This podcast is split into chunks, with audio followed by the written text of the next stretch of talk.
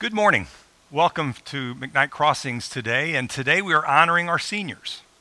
Um, I mentioned this to my small group last week that we're honoring our seniors. And Glenda Smith and Elliot Grissom, they were excited, like, really? That's cool. I'm like, wait a minute. No, we're honoring our high school seniors.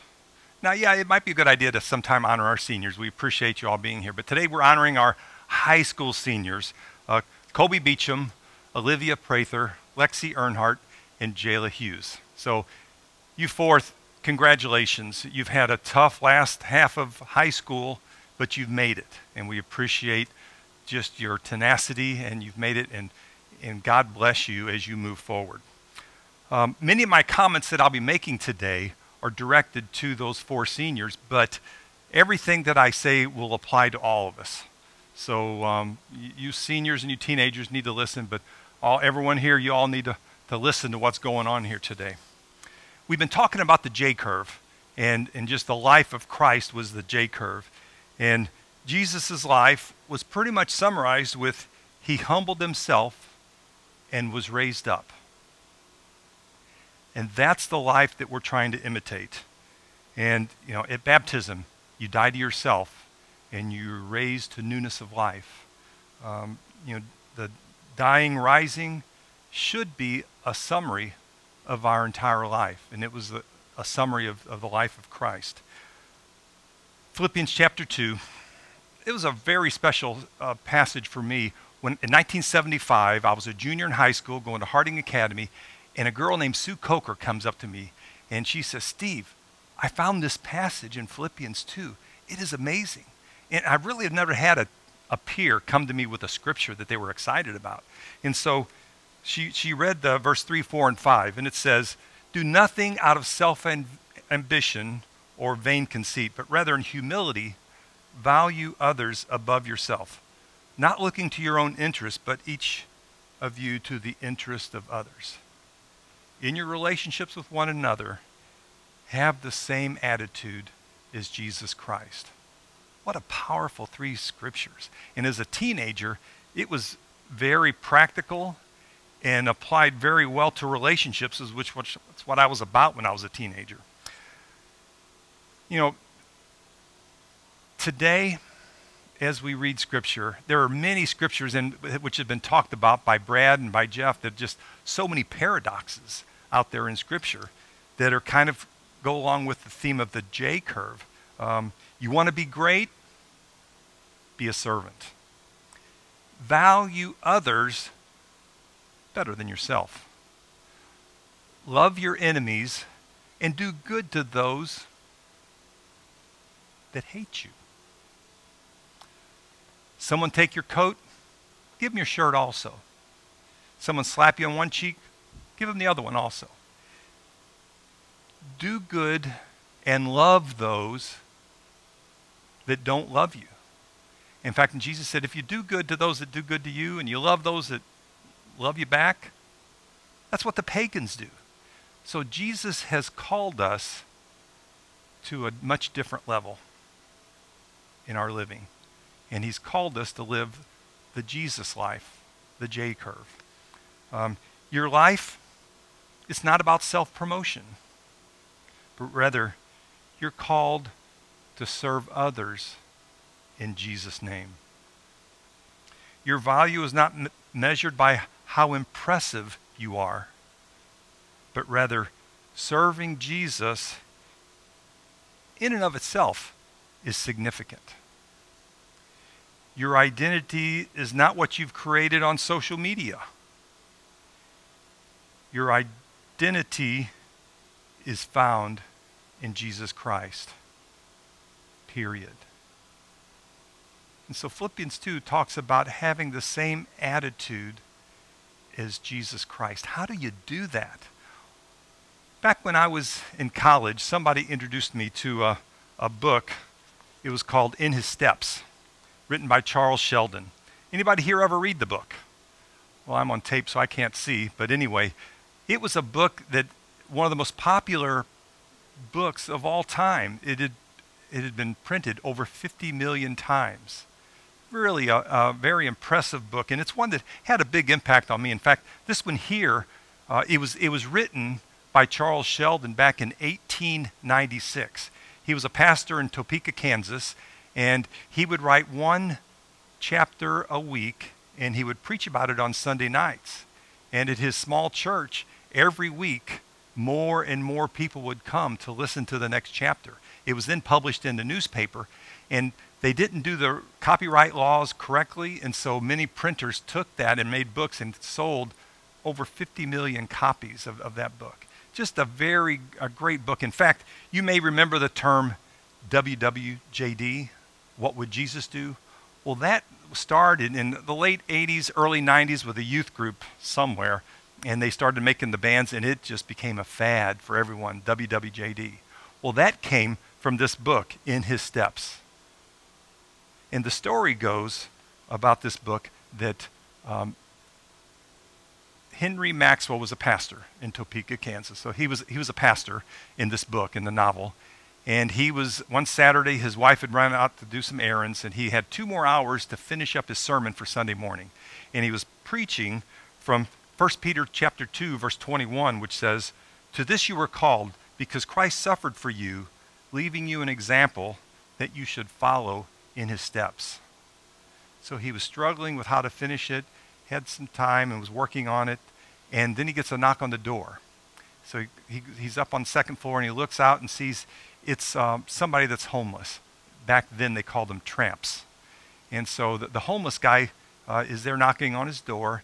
Um, Pastor Maxwell goes down, opens the door, and he talks about he hasn't worked in 10 months. His wife had just died in a tenement, and he was in town looking for work if he knew of any.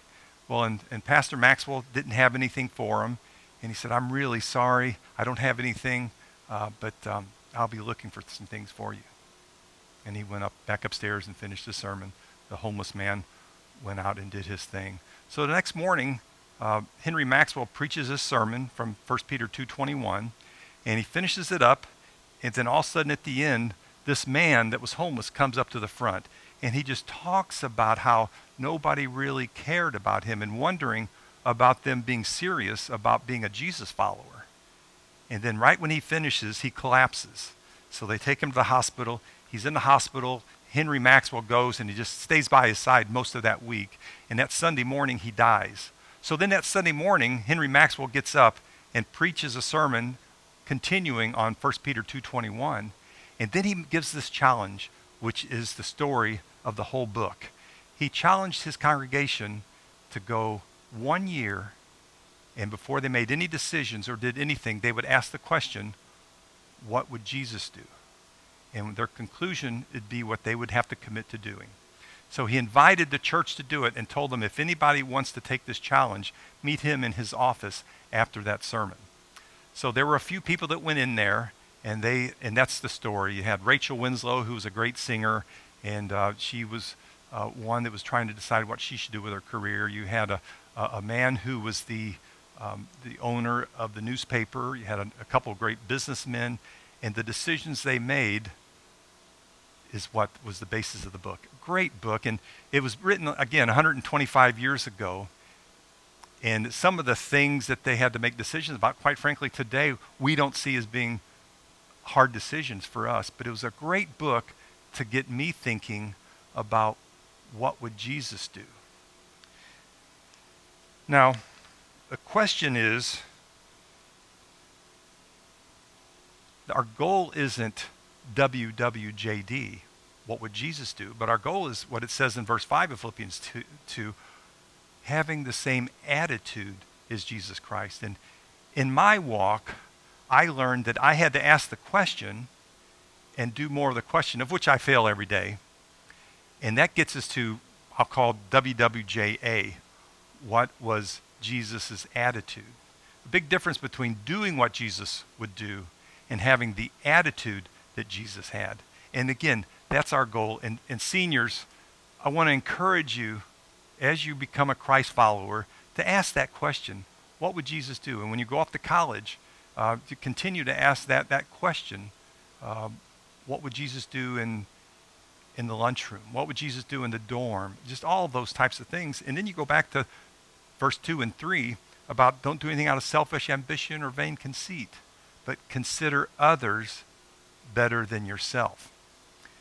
Very, very important things and very much part of discipleship that we have in following Christ. And Kobe, Lexi, Jayla, and Olivia, we hope at this church that you will decide to be a Christ follower. It's a very important decision to make. We hope that while you were here, you saw Christ followers that were attractive to you, wanting to live that kind of life. But um, three points here about being a Christ follower. Following Christ, number one, the following Christ means examining the life of Christ and deciding to follow his example. So, first, you got to examine his life. How do you examine his life? I got two things for you here. First, spend time reading the Gospels. Let that be a priority for you right now. You've got the Old Testament, you've got the letters, but focus. I had a guy that challenged me in, in high school and college to spend half of my time reading the Gospels. And you read about the life of Christ, that gives you the power to do the things that are written in the letters. And I never forgot that. So spend, spend some time, maybe this next year, and maybe your freshman year of college, spend half of your time in your Bible reading, reading the Gospels and getting to know Christ. And when you do that, you will then be able to understand what Jesus would do and put yourself in his situation. Um, and the second thing is look at some of the Christ followers around you. Maybe it's in this church, people that you know, and they will help you understand more deeply about Christ. Second thing, following Christ means welcoming struggle and disappointment so that you can see Jesus more clearly. You know, when you're going to be a, a follower of Jesus, you're going to have struggles. You go off to college, you may fail a test, you may have a broken relationship, you'll have many disappointments, some, some of them drastic, severe disappointments. And when you have those, I would challenge you to ask this question God, what are you teaching me here? And ask that question and, just let God continue to, see, to, to teach you in those situations. And I really hope that being a part of this church and with your family, that we have prepared you for what's coming up. I hope at this church you saw love. I hope that you saw committed Jesus followers. And I hope that you saw, even when people disagreed, they loved each other and worked it out. That is something that, that that's very important. And quite frankly, in, um, in, in this climate, it's, sometimes it's difficult to disagree and to work it out. Third thing, following Christ means you're going to treat people differently. People will differ, like I said earlier, on many topics, whether it's the pandemic, whether it's politics, whether it's climate change or racial justice. You're going to have disagreements. And I would encourage you be a Jesus follower and really have the attitude of Christ, even with those you disagree with. We need that more now, especially in today's world. If you disagree with somebody, don't write them off, but love them. Be humble. Be kind. Show empathy and respect. And let me encourage you here's an important part of that listen. You disagree with them, listen more to, to their perspective. You'll learn. And they will feel like they've been heard, which makes all the difference in the world. Finally, as a Christ follower, even small things that you do matter if God is at work. There's a, an article I read by Michael Thompson. I, I didn't really like the, the article all that much, but the last sentence he wrote I was very impressed with, and I'd like to read that to you. We all have big dreams. We all want to be respected and treated as unique individuals. We often forget, however, that our lives aren't measured by how many people inspire us, but rather how many people we inspire. And the beauty of this is that it doesn't have to be something that we consider big. One smile at a time, one compliment at a time, one warm gesture at a time. This is how we change the world. And I this is how we have an impact on people's lives. And as a Christ follower, I hope that you're committed to following Christ wherever he leads you and loving people one small thing at a time. I pray that as you go off to college, seniors, and I pray for each, each one of us here as Christ followers, we will try to have the same attitude as Jesus Christ. It's really hard, and we all fail, but we can do this. Um, and don't let the decision of following Christ be a one day type of thing. One of these days, I'm going to follow Christ. Some things, uh, some seem to think that real life will happen one day. We'll get our, our house. We'll get married one of these days. I'll have a, you know, I'll, I'll have money in the bank one of these days. The truth is, we need to live more in the present. And where Jesus says, even given a cup of cold water to somebody, they will receive their reward. The small things matter. And as a follower of Jesus, it's going to be hard, but we can do this. We can do it one thing at a time, one small thing at a time. So I'd like to finish up with Luke 14:11. For those who exalt themselves will be humbled, and those who humble themselves will be exalted.